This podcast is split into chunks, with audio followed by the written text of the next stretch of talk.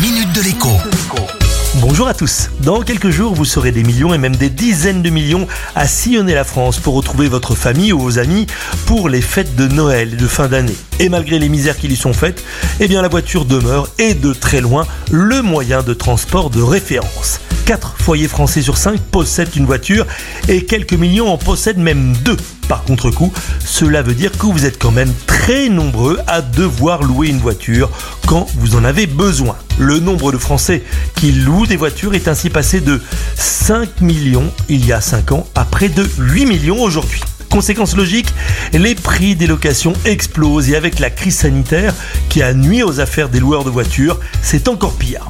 Pour la période des fêtes, il faut tabler sur des tarifs en augmentation en moyenne de 36% par rapport à 2019. Mais tout le monde n'est pas logé à la même enseigne.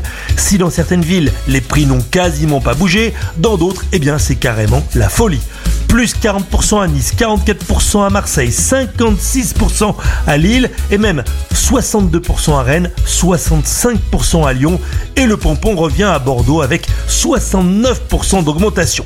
Si vous ne pouvez pas suivre ou si tout simplement vous ne trouvez pas de voiture disponible sur vos dates, pensez à aller voir les loueurs de voitures entre particuliers. A l'inverse, si vous n'avez pas besoin de votre voiture pendant les fêtes ou pas besoin de votre deuxième voiture, eh bien, il est encore temps de vous inscrire et de la proposer à la location.